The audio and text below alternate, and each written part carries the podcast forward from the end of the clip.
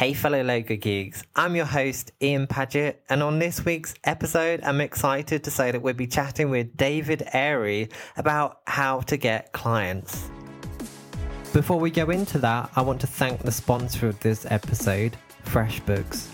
Now FreshBooks is an accounting software that I use on a daily basis to send invoices, log expenses and track the time I've used. It looks beautiful and is super easy to use and is a tool I highly recommend. If you'd like to check it out, they've kindly offered listeners of this show a free 30-day trial. To get this, just visit freshbooks.com/logogeek and enter Logo Geek in the How Did You Hear About Us section. I'm really excited about this week's podcast as we'll be chatting with an idol of mine, David Airey, who's a brand identity designer and writer. He's the man behind the popular blog and book of the same name, Logo Design Love. He also wrote a book that had quite a big impact on me when I read it, and is probably one of the reasons why I eventually went part-time freelance. This book is called Work for Money, Design for Love, and I highly recommend anyone that's listening to this that are considering going freelance or setting up their own business to read that book. It's fantastic.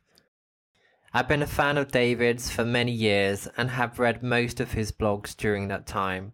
I've been really inspired by David and everything that he's done, to the point that I don't think Logo Geek would ever have existed if it wasn't for him.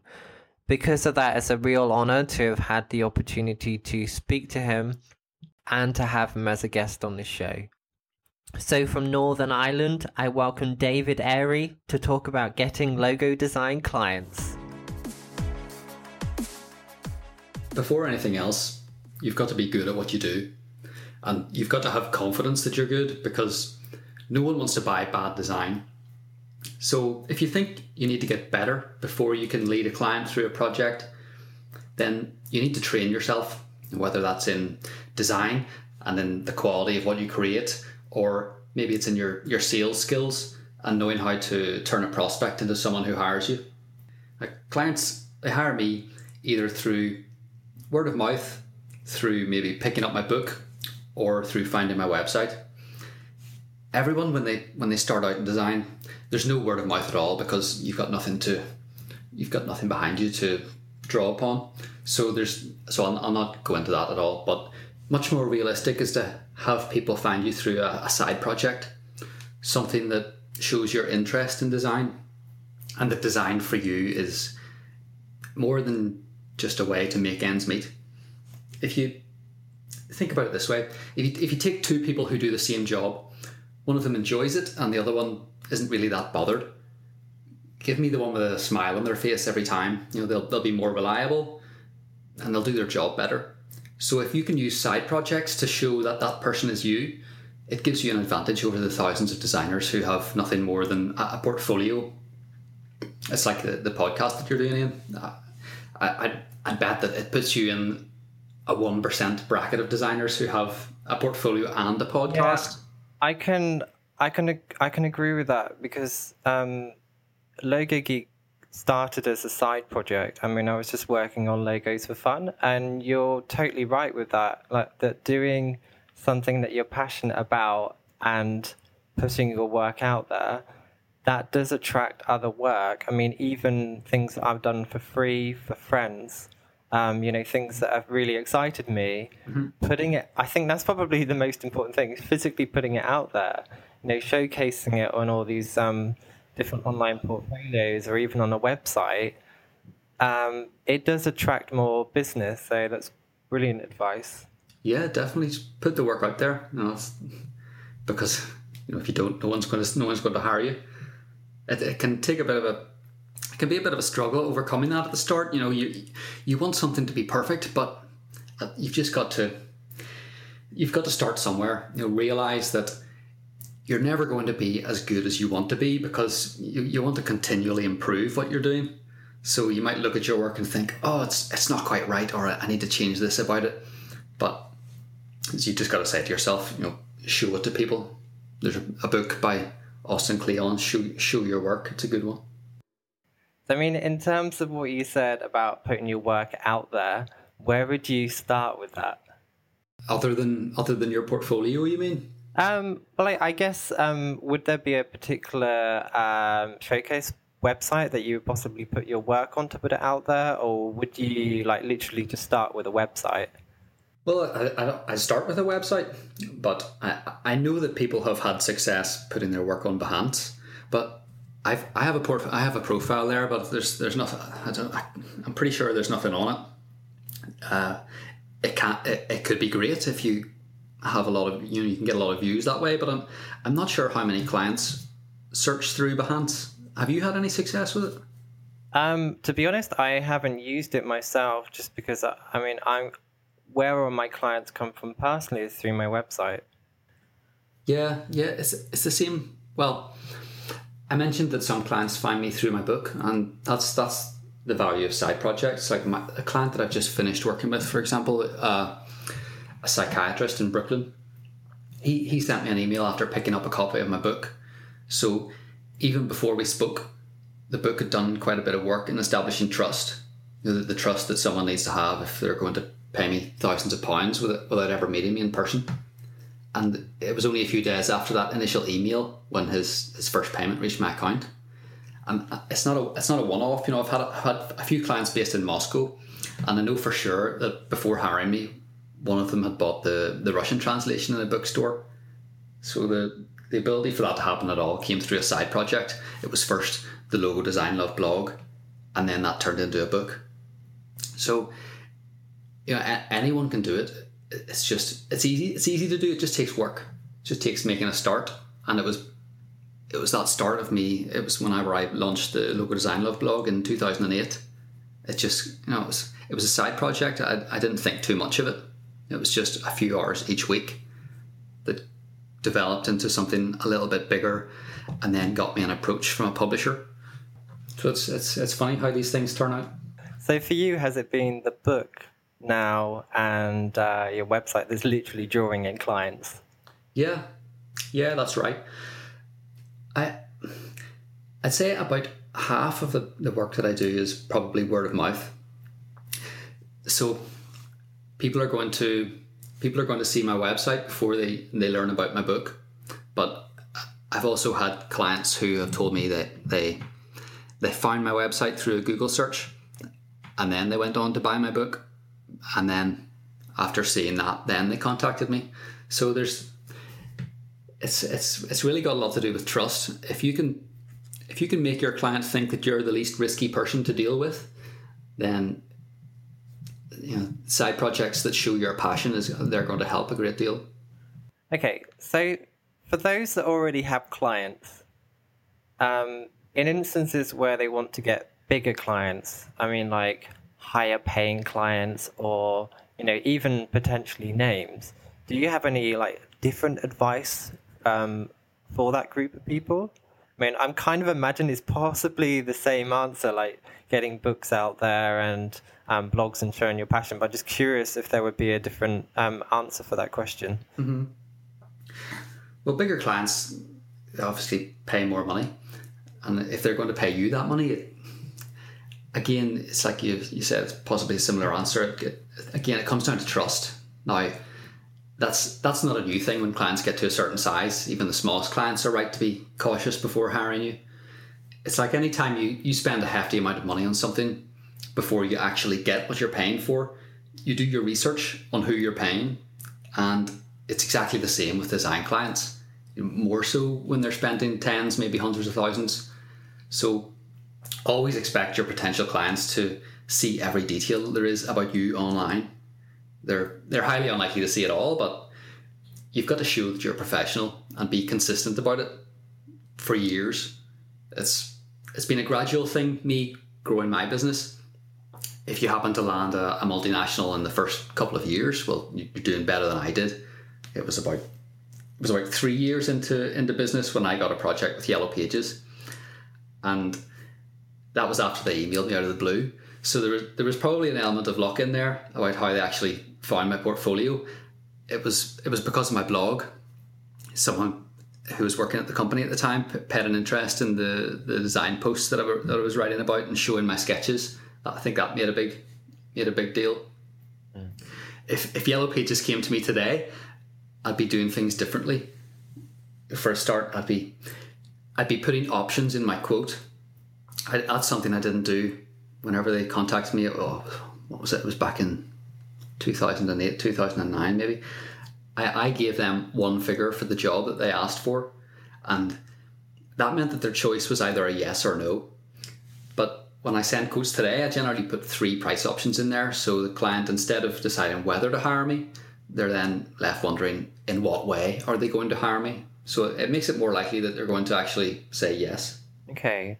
So I mean, in terms of those like three options, how, just so that I can understand, how does that make a difference? Because I guess, I mean, I'm probably not doing it the best way, but I'm offering one price at the moment for everyone, and where I'm justifying that is that I'm running my business part-time, so if I can make X amount of money each month, that covers everything for me.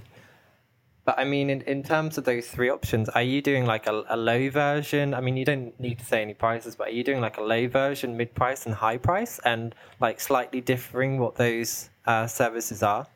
Yes, I'll give you an example of the last quote that I sent. A company in Dubai approached me. They asked for a redesign of their logo that they'd been using for more than 17 years. It's not the best logo, and the person who contacted me knows that it can be better. So that's their only reason for contacting me, was to get this redesigned. Okay. And in our discussions, I was asking if they wanted it refined slightly so that they kept the brand equity that was behind it, or if they wanted a complete redesign, something completely different. And the logo was going to be placed on a range of packaging, because they ship stationery all over the world, things like hole punchers and ring binders, that type of thing. So what my quote was broken down into was, the first option was simply for a refinement of the logo. That was the cheapest one. The second option was for a refinement as well as a redesign, so that it had some comparison there. And then the third option was for the refinement, the redesign, to give them that comparison, and then to design the packaging as well, so that the full range of products looked consistent. The packaging wasn't something that they mentioned whenever they wanted to hire me, but as a result of me putting that in my quote, they chose the second option, which was the redesign and the refinement, and then they asked me if they can do the packaging after we finish this stage. So I could have just, whenever I started out in business, I would have just given them a quote for the refinement, but I'm able to earn about 3 times as much to do those additional options. And it's not like I'm stealing money off them, it's help that they want. So We both benefit from it. Yeah, it's a really good idea, because you're essentially providing a quote for what it was they asked for, and then offering something else that they possibly hadn't thought of that adds more value, mm-hmm. but it's also, more work for you, more money, a better client, a longer relationship. And I mean, in terms of doing that packaging, the fact that you kind of mentioned that you do that as well, you probably got a client for life there to some extent. That's really good advice. Now, we know that creating a portfolio is essential for attracting clients or a website. I mean, we've spoken about that already. I want to just talk about that with you. I mean, where would you recommend to start with a website? So, I mean, I personally use WordPress. Would you recommend that's the best place? Or, there's things like Squarespace that seem to be pretty easy to get started. Mm-hmm. What would you recommend for people? I also use WordPress, and I have been since I started. So I definitely recommend it. Whether it's the best option, I'm not sure. Squarespace comes very highly recommended as well. With Squarespace, it might end up being a little more expensive. It depends on how much traffic you have coming to your website and how much hosting you need. The cost for me with WordPress is minimal. It's what do I spend on hosting? In fact, I get my hosting in return for a banner ad or a little link in the sidebar, so I don't pay for hosting. Well, I kind of do through advertising, but the outlay that I have for my websites is very low. And WordPress has been brilliant. It's helped me to learn a bit about coding as well, because when I started out, I knew nothing. You know, when I started in business, I had to kind of teach myself how to customize the WordPress theme, you know, just through online tutorials, of which there are loads for WordPress, so you can't go wrong with that. I mean, I found with WordPress, there's quite a lot of free templates, you know, to kind of get you going. But if you did want to like invest, I know you're talking like $60 or like £50 in the UK. Yeah. Through websites like ThemeForest, you can find really good bog standard templates. And like I understand with your one that you've modified the HTML, which I really feel like I need to start doing that now. But you don't have to do that. You can literally take these templates, do like an install, and it's just a case of adding in images. I mean, from that side of it, it's quite manual. But yeah, WordPress makes it very easy for you to, build anything you want to some extent. Mm-hmm. And yes, there are so many themes out there that even if you were to choose one off the shelf, it's kind of likely that you can still differentiate yourself, even though there's going to be other people using the same theme, because ultimately it all comes down to the work that you put on it. My preference for the theme would be just to keep it simple. When you strip it down, all you really need is a home page, a work page with your individual projects, a profile page, and then a journal or a blog. When you've just graduated, I'm thinking about any students that might be listening, when you've just graduated, all you tend to have is a collection of classroom projects without any client involvement. And if that's the stage you're at, the goal is, when you have those projects on your website, the goal is to replace each one, starting with the weakest, with work that you've been hired to do. It's obviously tough to get hired whenever all you've got is a student portfolio, and that leads on to pro bono design, where it can play a big part. That doesn't mean pro bono is only good for the early days of building a portfolio. You know, it can be great all through your career. You know, Paula Scher often talks it up. You know, it's one where you approach it, you give your, for the greater good, that's the rough translation of pro bono. You give your work for free for a company, for a charity, a non-profit, for example. And then they use the work, and then you can take photos of it, or you know, put it in your portfolio as an example of a client project.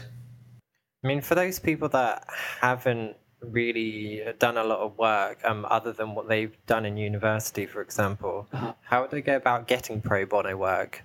They would contact charities directly. So just literally go on their website, go on the contact page and send an email or pick up the phone?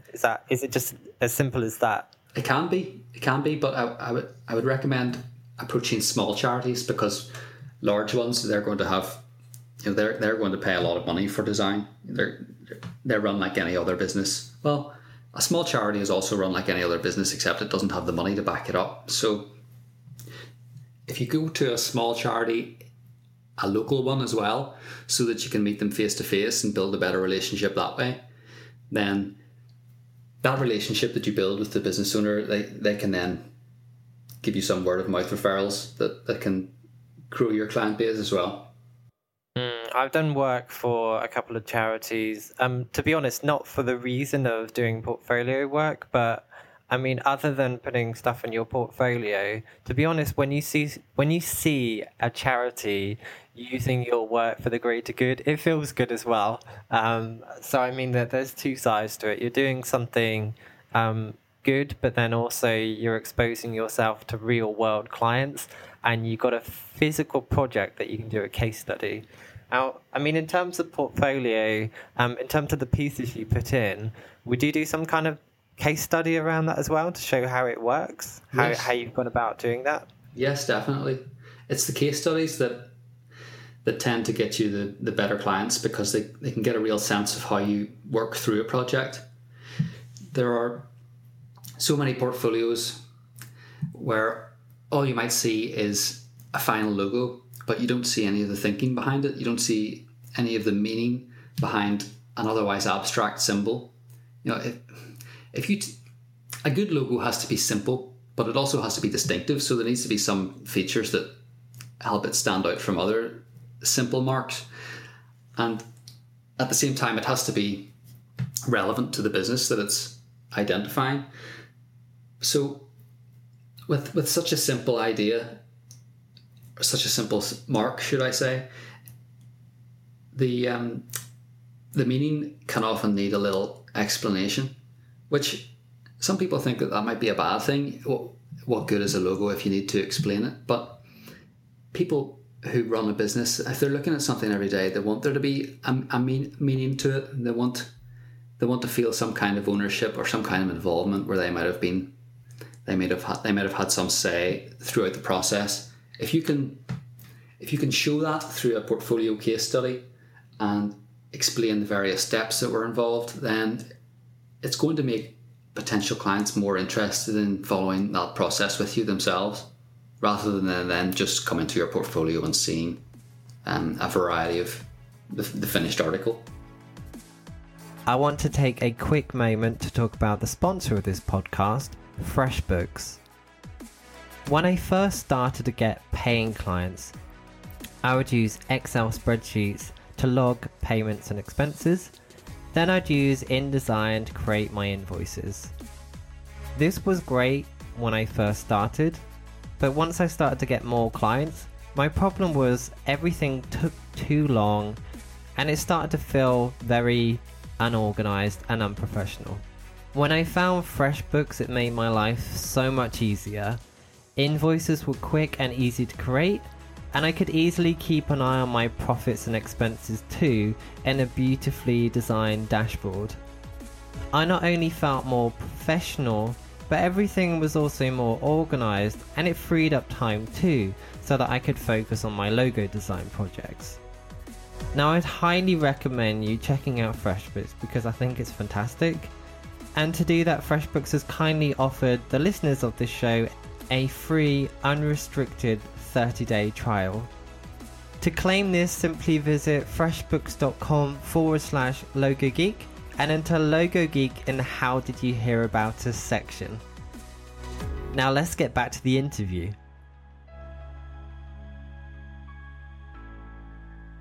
Loads of people make mistakes when they start out, so I think that's probably a good area to talk about now. So what are the typical portfolio mistakes that you see? One is including every piece of work that you do. There might be jobs you take on that pay better than average, but that mightn't be as exciting as normal, or the result isn't any better than your other portfolio entries, and that's fine. Those jobs might make it possible for you to work on the brilliant opportunities that don't pay as well. So don't worry about doing work and leaving it out of your portfolio. Some of the best folios I've seen have maybe 15 or 20 projects, and when you put yourself in your client's shoes, that's plenty to give an idea of how good you are.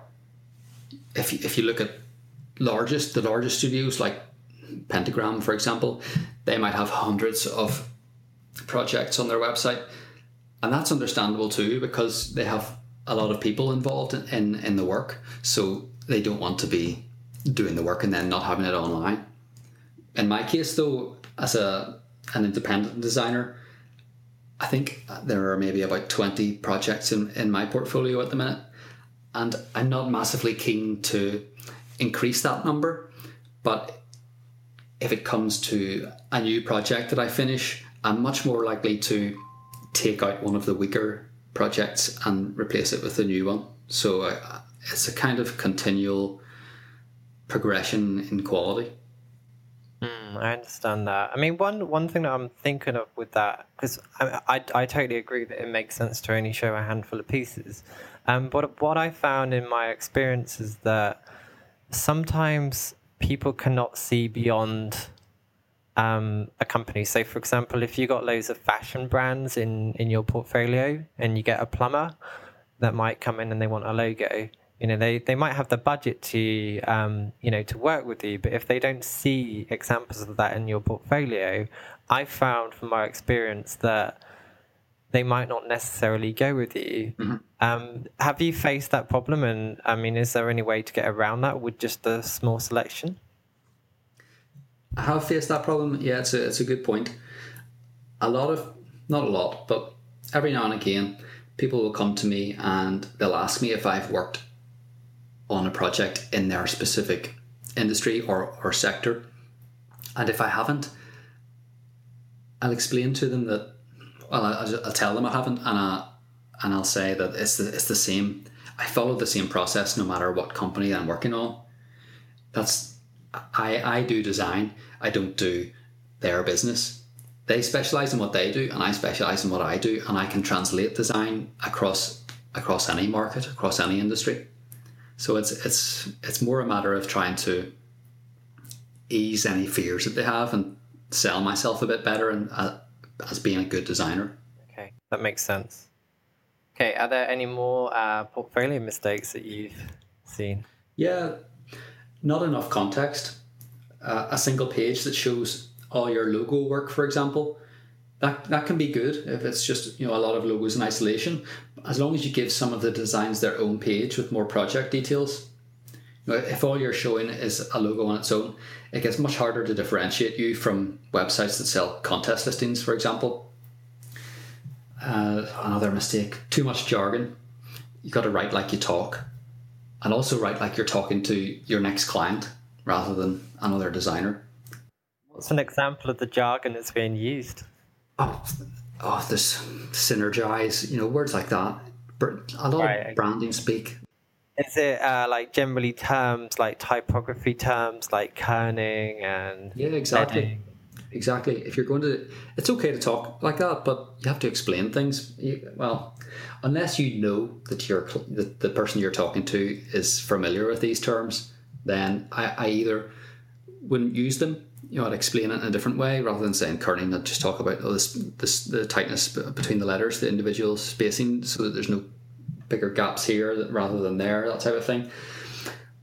But yeah, don't pretend. Say that you've got to be talking to a friend in a pub, you know, think of it that way. Yeah, that makes sense. Keep it simple, be on the client's level. That's good advice. Yeah.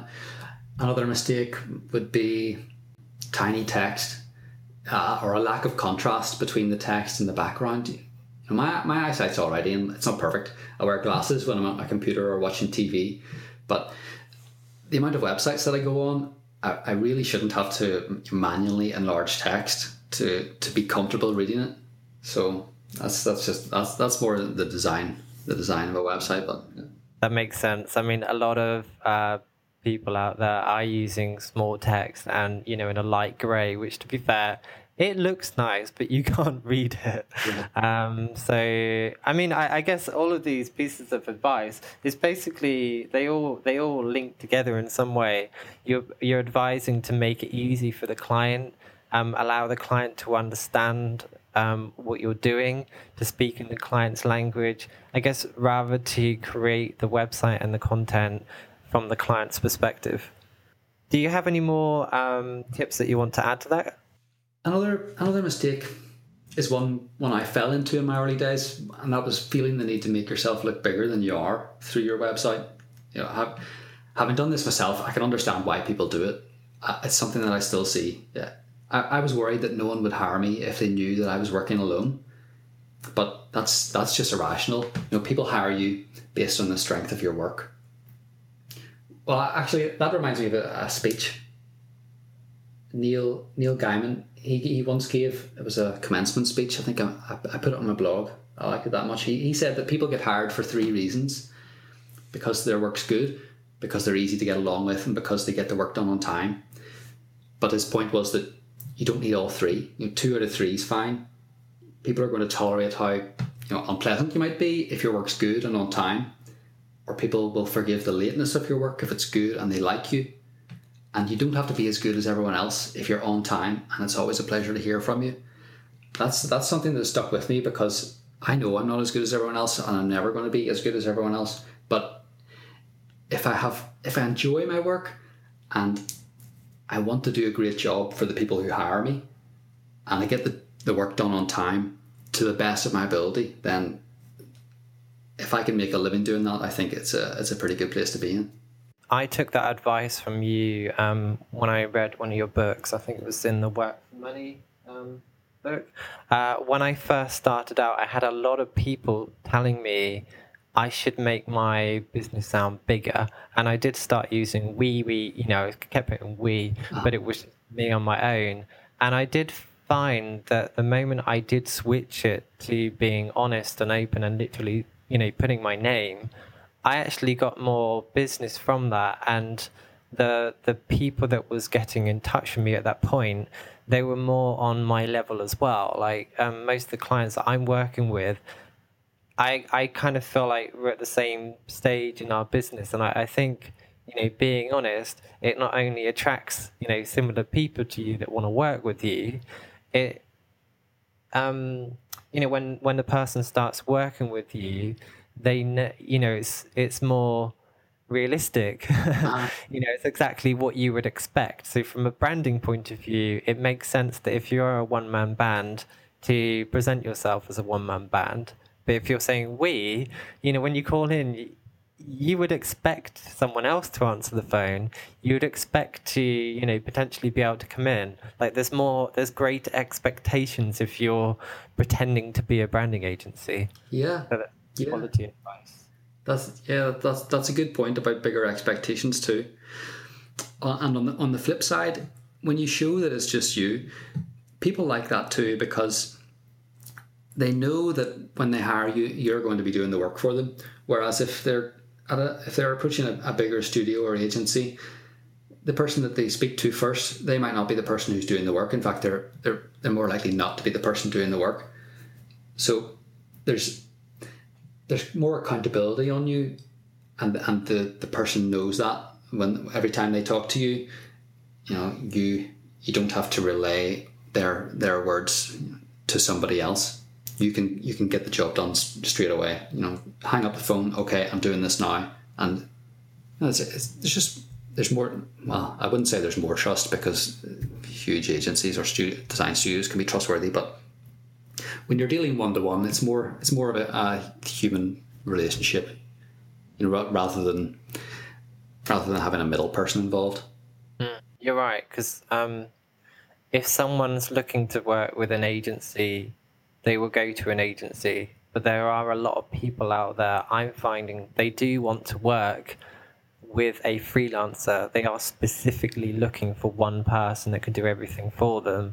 And I think, you know, I guess it depends who your target audience are, but if you're planning to, you know, to work as an agency, then, you know, from the outset you need more than one person. Mm-hmm. Then it makes sense to start presenting yourself in one way.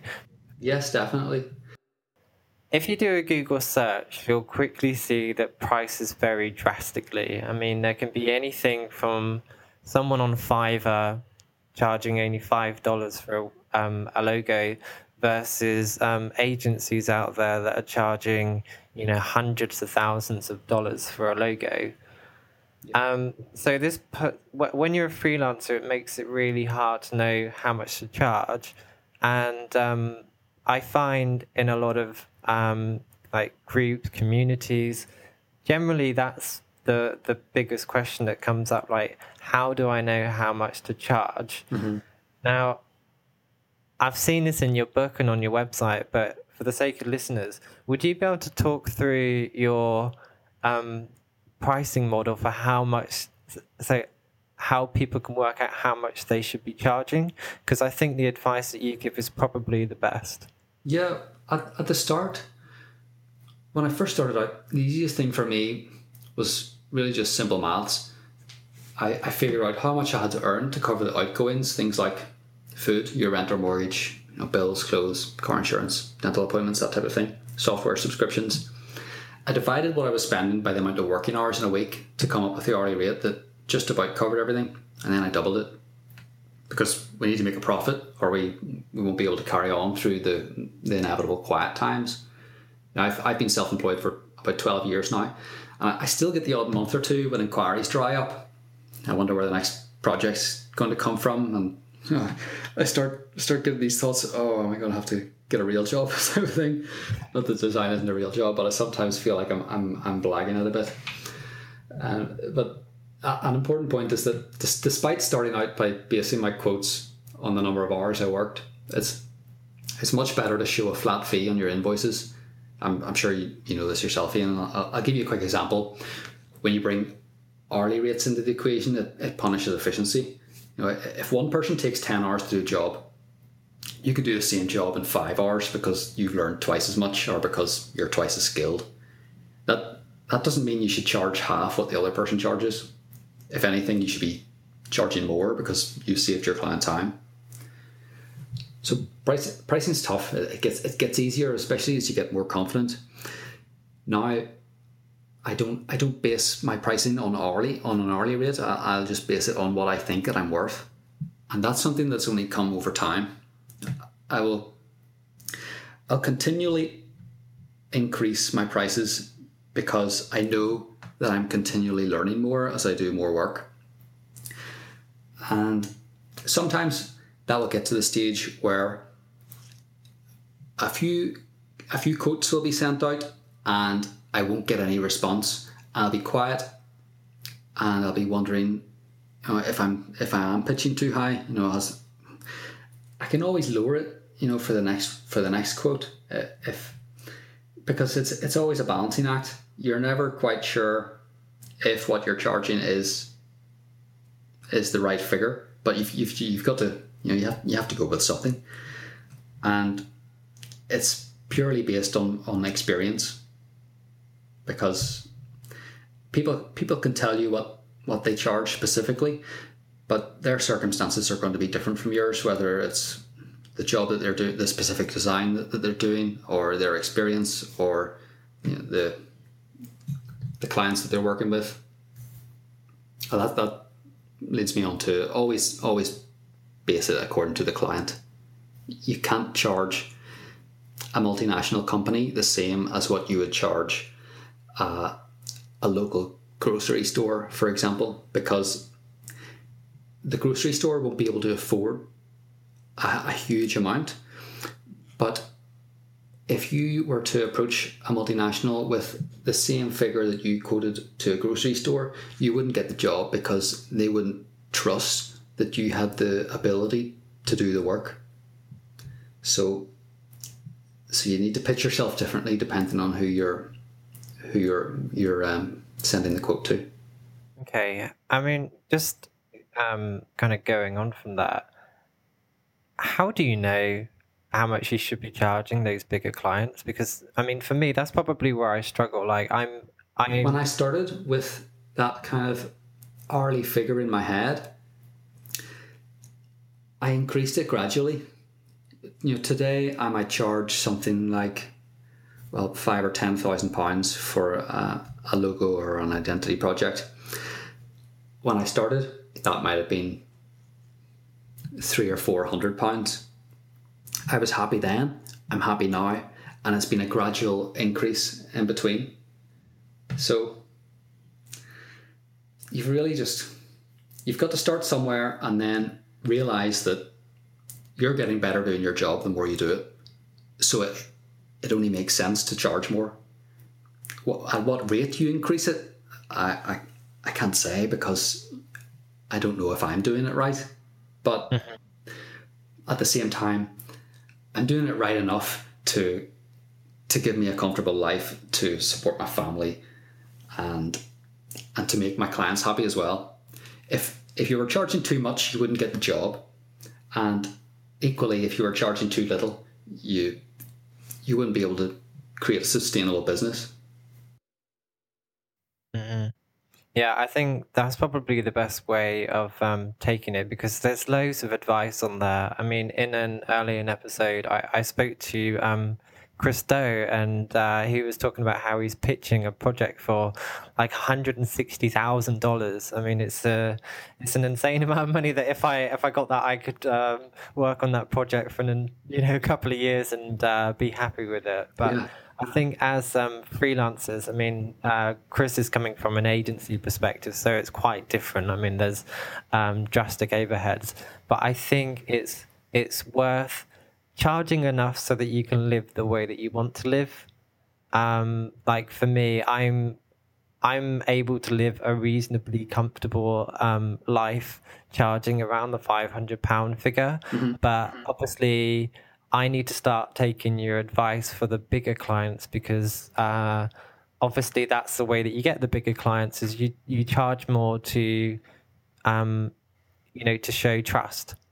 Yeah, and not only to show trust, but also to show that your work is sort of a level that they're looking for. Big companies, they're used to paying £50,000, £100,000, £500,000 for design projects. So if they've come to you in the first place, then you should be expecting to pay a big amount, or sorry, to charge a considerable fee. But the company that I mentioned when we were talking about the three options in my invoice, that is a big company. I might have left some money on the table, I'm not sure. But the situation I was in was that I'd finished a couple of projects and I have one more lined up for starting later on this month, but nothing at this exact time. So I said to myself, well, I want to pitch this in a way that shows that I'm good, but that doesn't have any chance of kind of pricing me out of the water. So I might have went in a bit lower than I could have with that one, but it's hard to say, unless you come right out and say what's your budget, which is something I don't do. There were other ways to figure out how much their budget might be. If you were to ask the company what their turnover might be, or if you're working on a sub brand for a multinational, what was the turnover for that sub-brand? There are ways to figure out the value of a company without actually asking, how much money do you have to spend on design? And that's something that Chris Do can probably explain a lot better than I can. There was a video that I put on the Logo Design Love blog that I think you might have kindly retweeted or linked to. Yeah, it's a really good video. I mean, I'll link to that in the show notes. But yeah, there's loads of good advice out there for pricing. But then at the same time, everything that you've spoken about now, to be honest, it's what the listeners are looking for. It's a more realistic look at pricing. Because, yeah, it's very easy to say that you price on value, but what does that really mean? Mm-hmm. You can't go in there and price for, the value of a logo might be £1 million, but you can't go in there realistically with that figure. So I think what you've explained now makes sense for everyone at the level that I'm at, to kind of understand that, okay, you have to increase your prices to get that business. It's not a case of increasing your prices to get more money. Mm-hmm. It's a case of increasing your prices to be, to show that you are capable of doing that business, because those clients are used to seeing that figure. So yeah. That's for me personally, that's really good advice. And I know that anyone listening will also take that advice, and hopefully action that. Good. I'm glad. Thanks. Okay, fantastic. I think we'll wrap things up now. Is there anything else that you wanted to add? Well, touching on the quotes, on the options in the quote there that we were talking about, how can I be sure if I price the job right? And that's a question that I ask myself with every quote that I prepare. And it ultimately depends on how quickly your client agrees to your quote. If they say yes immediately, then you're probably pitching too low for the size of the client. If they try and negotiate you down a bit, then maybe you went in around the right amount and you can then you know, choose whether you want to take the job for less than you first quoted, which is always an option. No, don't think that if you send a quote and the client says, no, that's more than I can afford. If you get the feeling that they can afford a little less, and you want to do the job for a little less, then just let them know. Well, look, maybe we can come to an agreement here, and if you're way over the client's budget, then you're probably not the right fit anyway. So determining whether or not you know if you've gone in at the right level, it's a tough one. It's something that I'm never quite sure about. So there'll be people out there doing it better than I do. But coming back to the point, as long as you can enjoy your work and support yourself and lead a comfortable life and get better at the same time, then you're on the right track. I think that's fantastic final words. So, David, thank you so much for being on the show. It's a real honour for me personally to be able to speak to you. So, yeah, thanks again. Really appreciate it. You're very welcome, Ian. It's been a pleasure.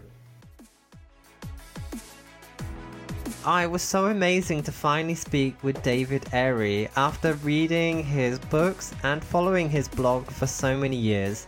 David, thank you so much for your time and for sharing so many valuable insights in this episode. If you'd like to discuss this episode with me and other designers, make sure to join the Logo Geek community on Facebook.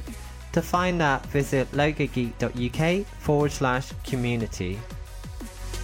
Show notes for this episode can be found at logogeek.uk/podcast2.